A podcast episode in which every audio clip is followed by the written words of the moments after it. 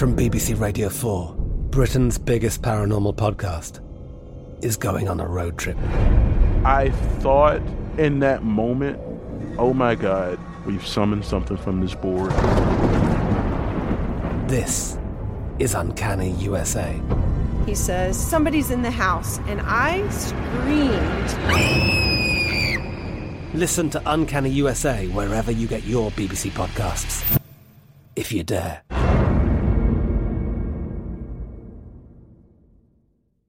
Hey guys, it is Ryan. I'm not sure if you know this about me, but I'm a bit of a fun fanatic when I can. I like to work, but I like fun too. It's a thing. And now the truth is out there. I can tell you about my favorite place to have fun. Chumba Casino. They have hundreds of social casino style games to choose from with new games released each week. You can play for free anytime, anywhere. And each day brings a new chance to collect daily bonuses. So join me in the fun. Sign up now at ChumbaCasino.com. No purchase necessary. VGW. Void where prohibited by law. See terms and conditions. 18 plus. Xfinity has free premium networks for everyone this month, no matter what kind of entertainment you love. Addicted to true crime? Catch killer cases and more spine-tingling shows on A&E Crime Central. Crave adventure? Explore Asian action movies on Haya. Searching for something extreme? Check out skating, snowboarding, and more on Fuel TV Plus, the global home of action sports. And find crowd-pleasing bops on iHeartRadio's Hit Nation playlist. There's new free shows and movies to love every week. Say free this week in your Xfinity voice remote.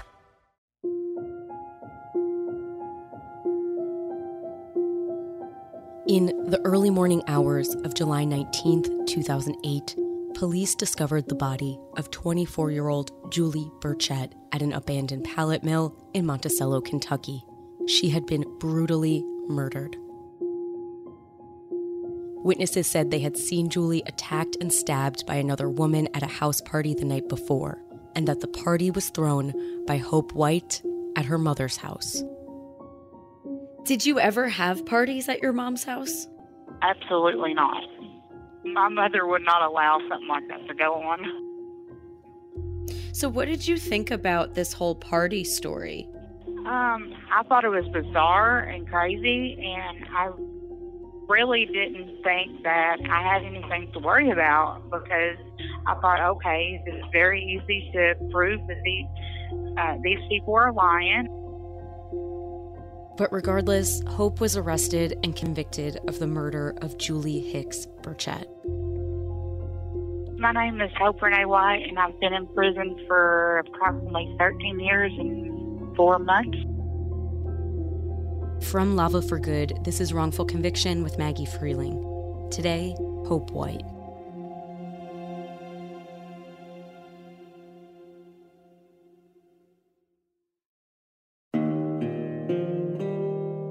So I'm from Kentucky in a little small town named Monticello.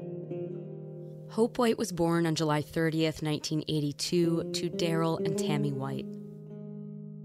We didn't have a lot of money growing up. My mother did work mostly just at restaurants that didn't pay very much or give her many hours.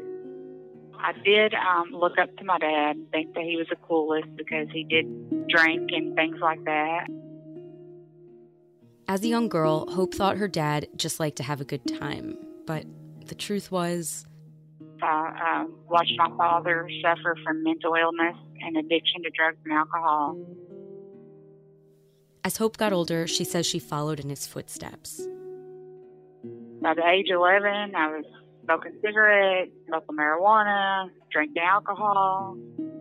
I could even go to the local bootleggers and buy my own pint of whiskey. I'm a very attention-seeking person, so I would hang out with whoever gave me attention. Sometimes I might even change my values or my morals, even my appearance for others' approval.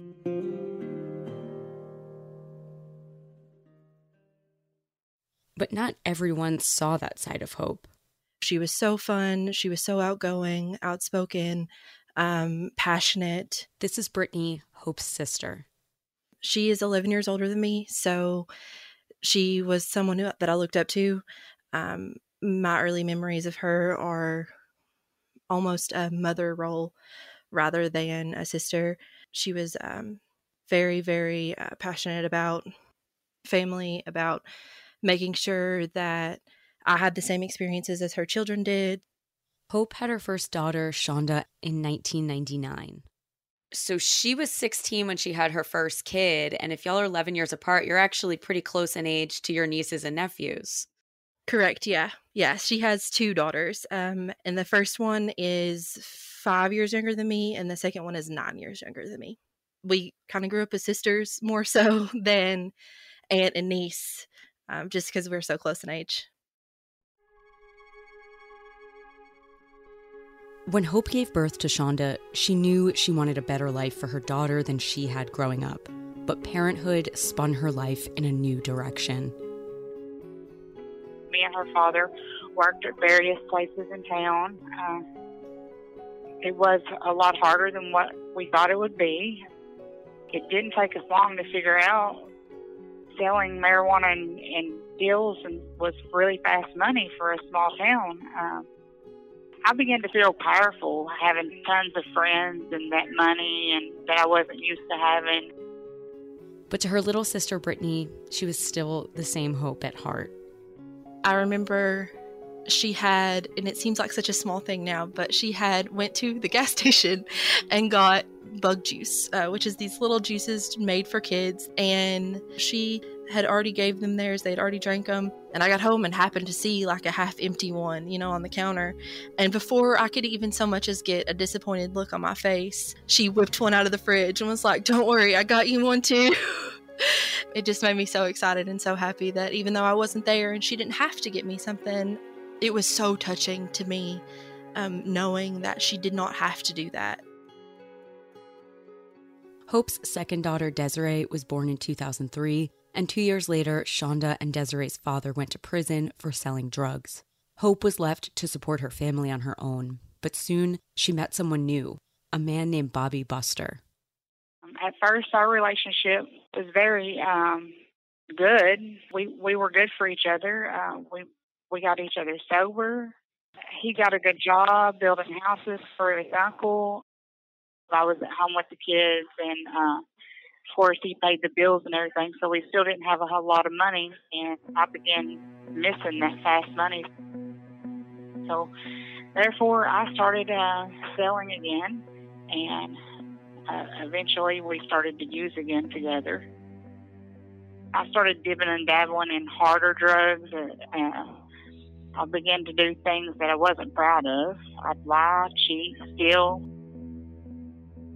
I was very depressed and struggled with anger my whole life, so I acted out a lot of times in violence, many different forms, whether it was hitting things, people, or even harming myself. Hope says that violence eventually showed up in her relationship with Bobby. It started with their arguments, which soon erupted into physical altercations. By the time Shonda was around 9 years old, the neighbors were starting to notice. The night of the murder, there was a domestic violence call to your house, correct? Yes. Can you tell me about that? What happened? Our fight actually started at the lake.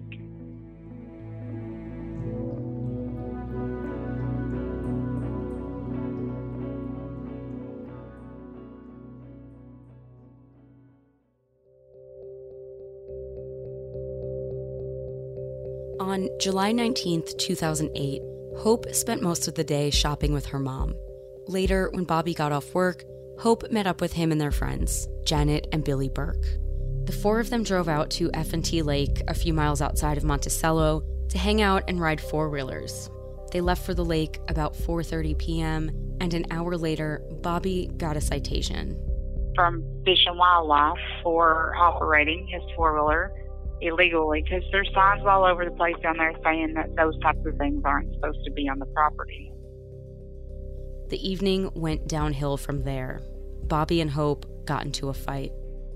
I really don't even remember what we was fighting about. I was drinking pretty heavily that day, and I do remember us fighting at the lake, and it escalated. I hit myself in the head with a rock at the lake. Once they got back to their apartment, the arguing continued.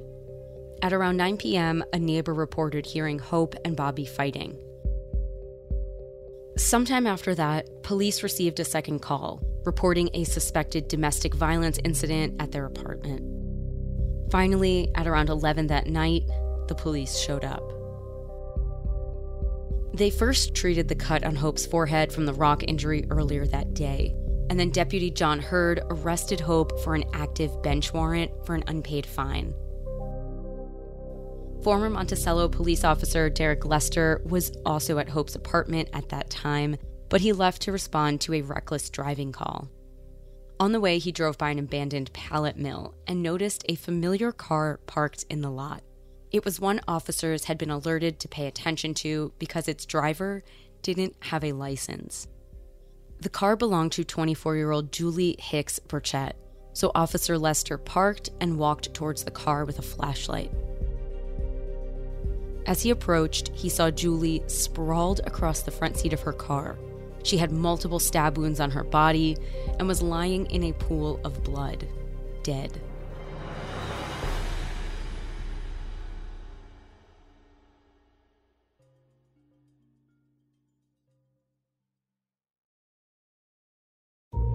This episode is underwritten by AIG, a leading global insurance company. AIG is committed to corporate social responsibility and to making a positive difference in the lives of its employees and in the communities where they work and live. In light of the compelling need for pro bono legal assistance, and in recognition of AIG's commitment to criminal and social justice reform, the AIG Pro Bono program provides free legal services and other support to underrepresented communities and individuals.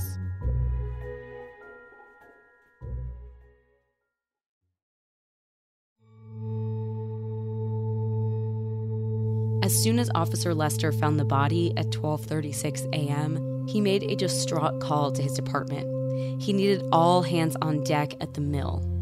Officers immediately released Hope from custody and went to the crime scene. And it was a spectacle. People throughout the neighborhood, including Bobby and Hope, gathered to see what the commotion was about. Hope had known Julie most of their lives. We rode the same school bus together. Our whole entire life going to school. And after we started hanging around together when we got older, when she got into doing drugs and I got into selling drugs, she would actually come and buy them from me. The investigation into Julie's murder lasted almost a full year. Witnesses said they had seen Julie's car at the mill starting at 10:30 that morning, and they had seen her coming and going. Her car, however, remained there throughout the day with different men passing by until about 7:30 p.m. The minimal forensic evidence police collected at the scene was of little value. Some of it wasn't tested at all, and the items that were tested did not return any fingerprints or DNA matches. The items included a lighter that was found near Julie's car and a large Janko sweatshirt that appeared to have blood on it.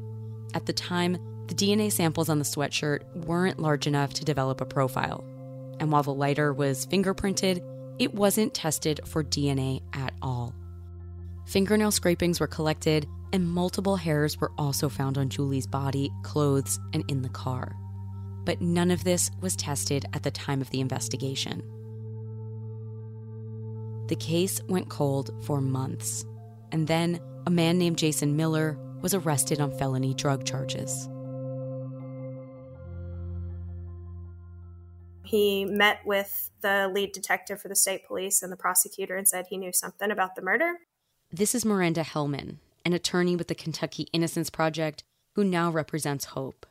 Miranda says how exactly Jason came forward is unknown.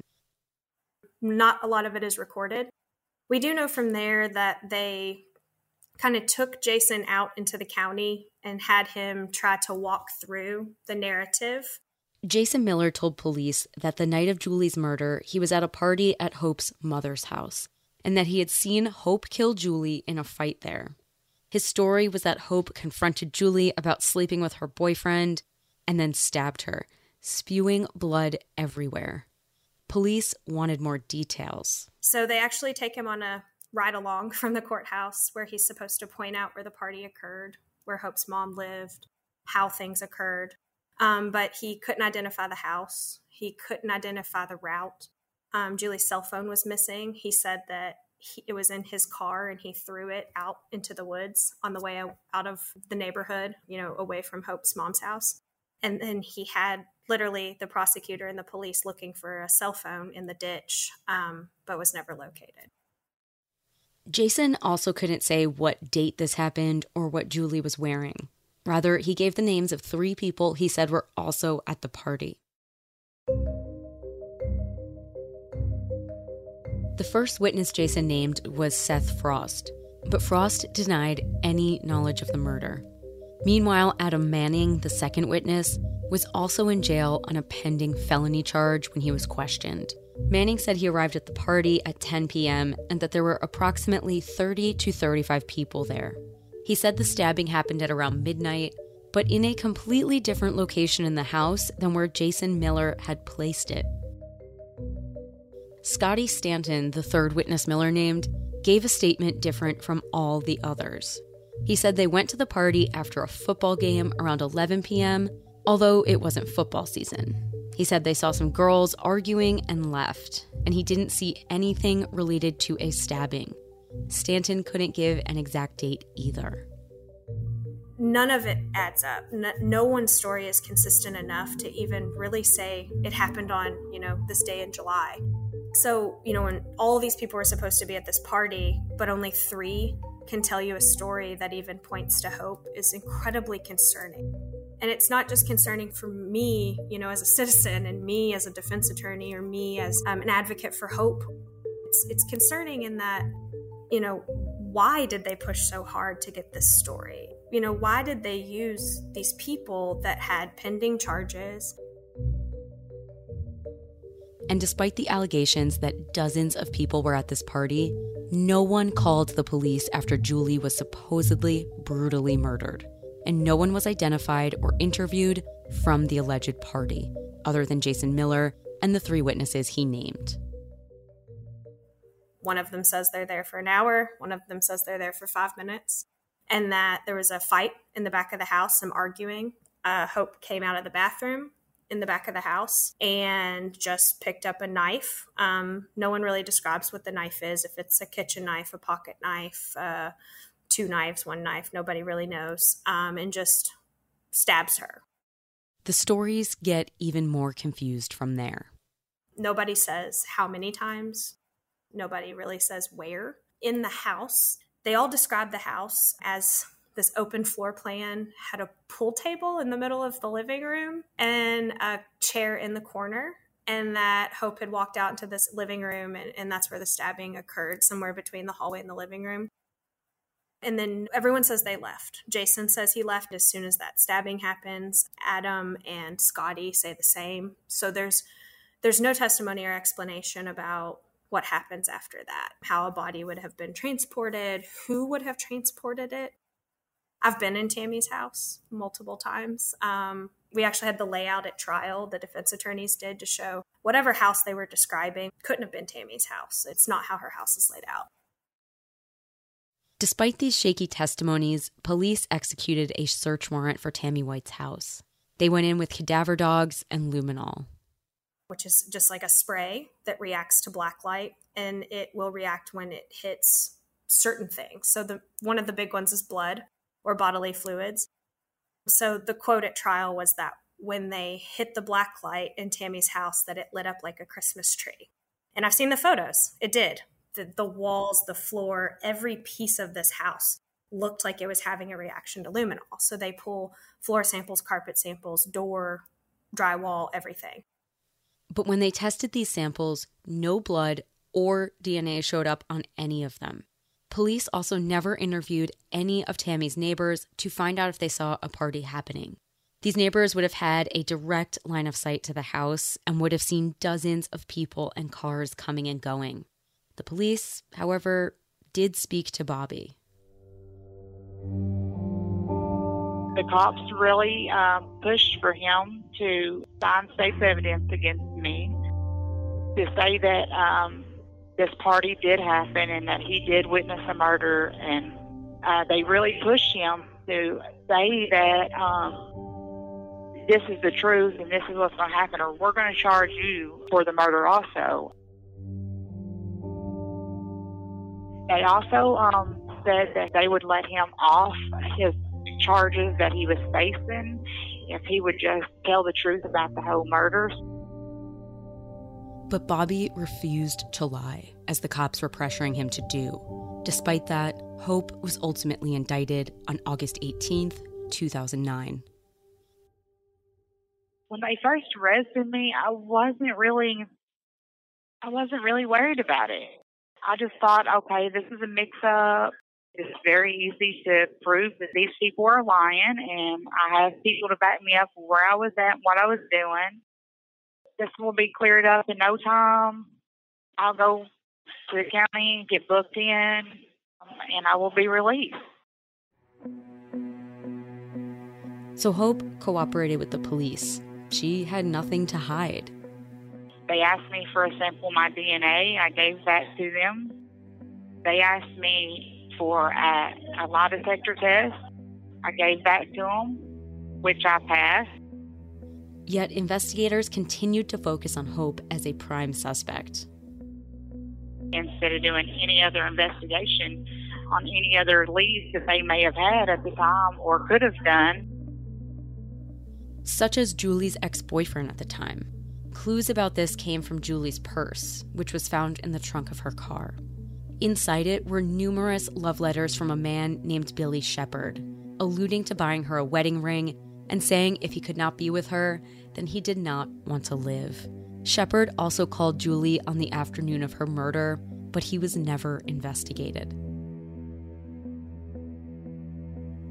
Police also had another suspect, Rodney Porter, who drove a car that was seen at the mill the day Julie was murdered.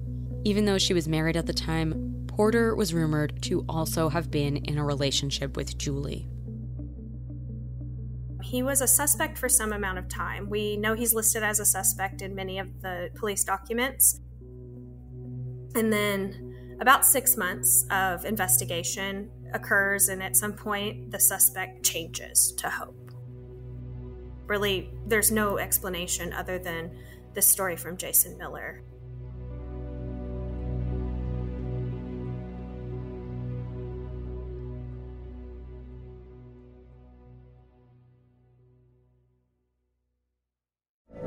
From BBC Radio 4, Britain's biggest paranormal podcast is going on a road trip. I thought in that moment, oh my God, we've summoned something from this board. This is Uncanny USA.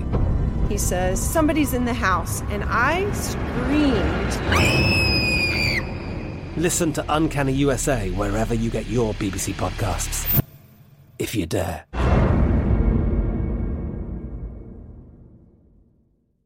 Judy was boring. Hello. Then Judy discovered ChumbaCasino.com. It's my little escape. Now Judy's the life of the party. Oh, baby, mama's bringing home the bacon. Whoa, take it easy, Judy. The Chumba life is for everybody. So go to ChumbaCasino.com and play over 100 casino-style games. Join today and play for free for your chance to redeem some serious prizes. ChumbaCasino.com. No purchase necessary. Void where prohibited by law. 18 plus terms and conditions apply. See website for details. Xfinity has free premium networks for everyone this month, no matter what kind of entertainment you love. Addicted to true crime? Catch killer cases and more spine-tingling shows on A&E Crime Central. Crave adventure? Explore Asian action movies on Haya. Searching for something extreme? Check out skating, snowboarding, and more on Fuel TV Plus, the global home of action sports. And find crowd-pleasing bops on iHeartRadio's Hit Nation playlist. There's new free shows and movies to love every week. Say free this week in your Xfinity voice remote.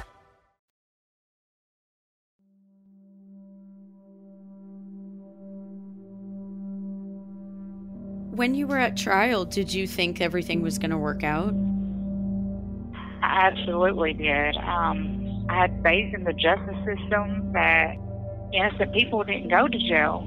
So once this happened to me, I realize now, and by looking back at everything that's happened, how much corruption is in a small town like the one I lived in. Hope's trial started on April 16th, 2010. Prosecutor Matthew Leverage laid out the state's case. He said that Hope thought Bobby was cheating on her with Julie, so she killed her. To this allegation, Hope admits that she, Bobby, and Julie sometimes participated in casual threesomes, but it was all mutually consensual. I'm not sure how the police even knew that we had these encounters in private, but they asked me about them, and I was honest, and they kind of took their own, a little bit of the truth and spun it into their own theory and of events that are supposedly played out in the night in question. The prosecution called all four alleged witnesses. Once again, they all gave different accounts with very few details matching their original statements or those of each other. The only person whose story was consistent with what he told police was Seth Frost. He said this didn't happen. He said, I've talked to the police. They've threatened me. I'm terrified, but this never happened, and I'm not going to say it did.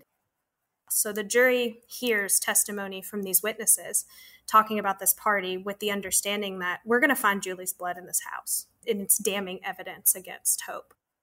But at the end of the day, there was no blood found on any of the items submitted from Tammy's house. Nothing ties anyone to this murder, and most certainly does not tie Hope or her home or her mother's home to Julie in any way. There was also no blood found outside of Julie's car. The inside of the car, though, was soaked in blood, indicating that the murder happened inside the car, which totally invalidated the story of the stabbing at Tammy White's house.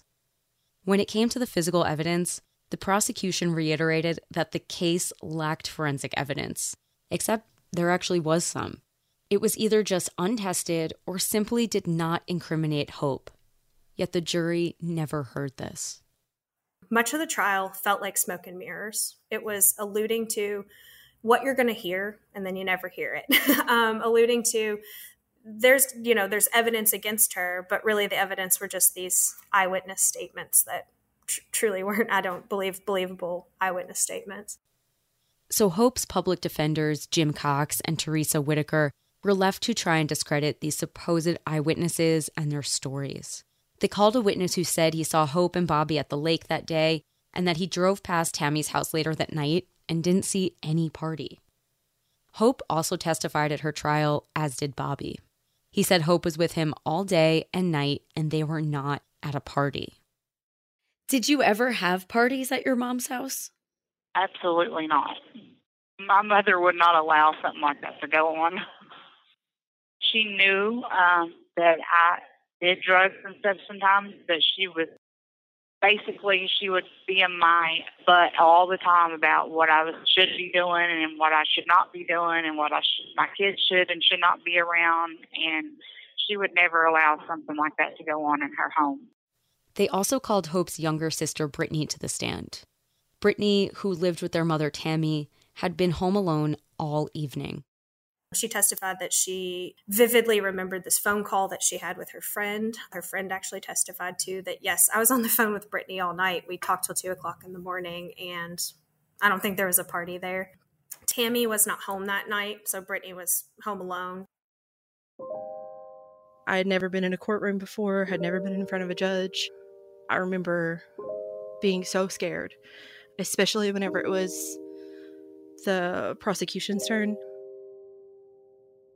I understood enough, to know that they were going to try to say things to confuse me or maybe make it look like I wasn't telling the truth, things like that. So it was really terrifying.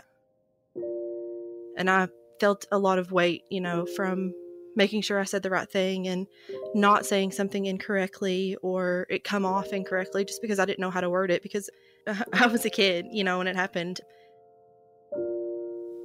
The defense stressed to the jury that there was no way this party happened and that Hope could not have killed Julie at the same time she was at the lake or at the same time police were at her apartment responding to the domestic violence call. But that is all they could do. you know, it's very hard to say those three people are lying and this party never happened because, you know, what proof do you have of the negative? So it was a struggle at trial to be able to disprove, you know, no matter how impossible the timelines were or the stories were to believe that this truly didn't happen. It was very emotional. I tried not to show emotion while I was in there. I tried to mask my feelings. Really seeing her pictures and the things that Julie went through was very dramatic and distraughting to me. I had dreams about it for a long time. Sometimes I still do. But a jury convicted Hope of Julie's murder. She was sentenced to 30 years in prison. Hope was in absolute shock, but her first thoughts were for her family. The only thing I could hear was my mom screaming, "Oh my God, my baby." And she ran out of the courtroom crying. And that, I hear that a lot still, and the pain in her voice and that. I kept telling my attorneys, please go check on my mom, please go check on my mom. My children, they're everything to me.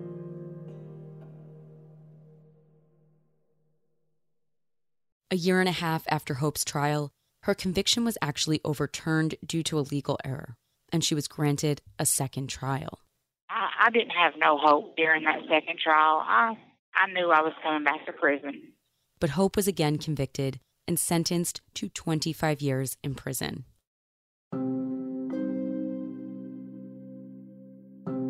So what has it been like for you and the family to have Hope in prison? It was really, really hard, honestly. And I feel like I can speak for me and my nieces whenever I say that. They were so little whenever it happened. So it was really, really hard to have to explain to them, you know, where their mom went and why she wasn't there for Christmases or birthdays and things like that. So, yeah, it was pretty traumatizing and really, really hard. And Hope desperately missed her kids. They never spent a night without me, but maybe go see my mom for a weekend or something. Other than that, they was never out of my sight, and being without them, like I said before, I've struggled with depression my whole life, and I really struggled with hurting myself for years because I didn't have them in my life anymore and because of what had happened to me. And I'm just grateful that I was strong enough to be able to realize that they needed me more, whether it was inside of these walls than not at all. So as soon as she could, Hope reached out to the Kentucky Innocence Project. And in 2014, they took on her case. It had every marker that, you know, of a wrongful conviction case that we know about. From day one of trial, of a 10-day trial, it was obvious that nothing in the case matched a timeline that could exist. There were testimony that was conflicting, you know, all over the place, and all of the physical evidence that was supposed to be presented against Hope from the beginning of the trial never came to fruition. Not only that, rumors were floating around town about the police officers who were involved in the case and whether they could be trusted. Do you think there was police corruption in your case? Absolutely. There was lots of police corruption in my case. It was really weird, from Derek Lester's finding Julie and the ways that he found Julie and how he was even out of his jurisdiction to be in that area to begin with. Because Hope says Julie had also told her something about Derek Lester. Derek would ask for sexual favors to keep her from getting a ticket, driving on a no license.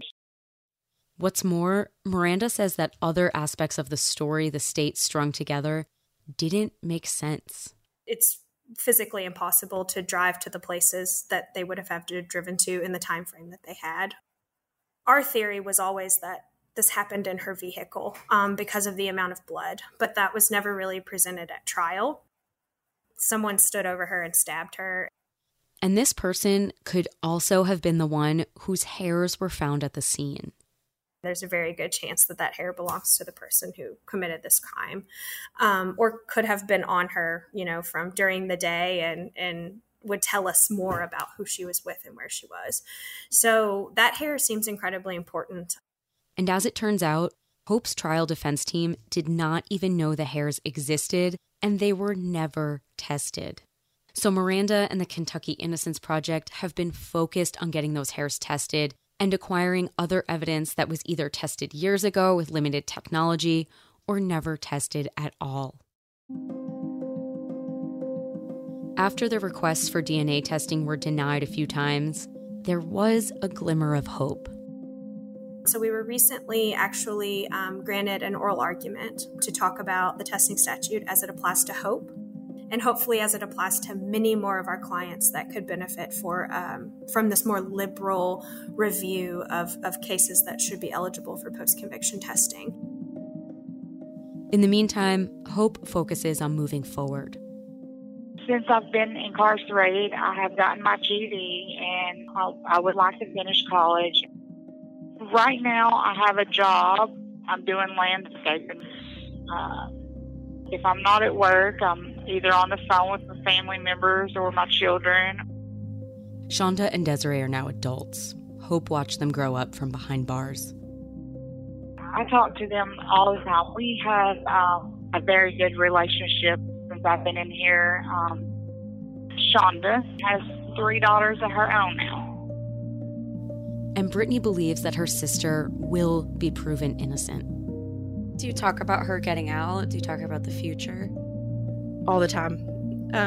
I think that helps her a lot because that gives her something to look forward to. It's cheesy, but I joke with her all the time that her name is her name for a reason. Of course, my mom didn't know that when she named her, but that's something that we use now a lot to try to encourage her and just tell her, you know, you have to keep having hope. I really want to do something to help other people. My really dream is to become an attorney and or someone like the Innocence Project and be able to help people that is wrongfully convicted. That's my dream.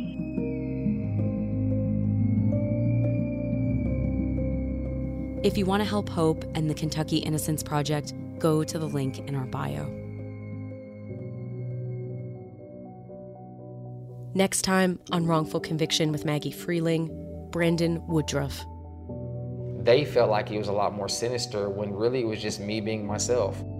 But your clothing doesn't make you a killer, and you liking guys and guys or just girls, it doesn't make you a killer either.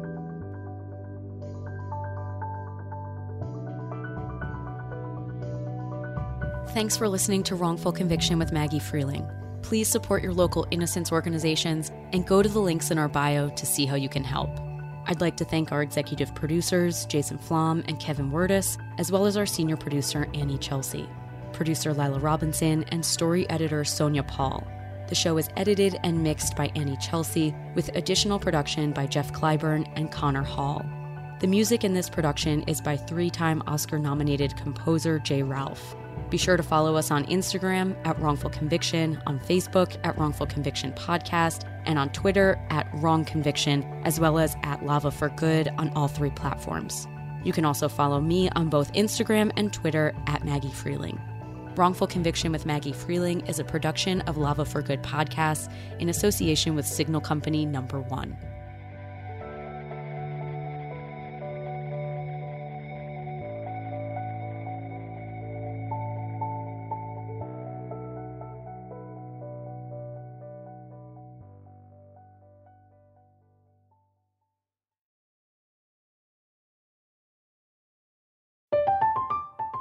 I'm Katya Adler, host of The Global Story. Over the last 25 years, I've covered conflicts in the Middle East, political and economic crises in Europe, drug cartels in Mexico.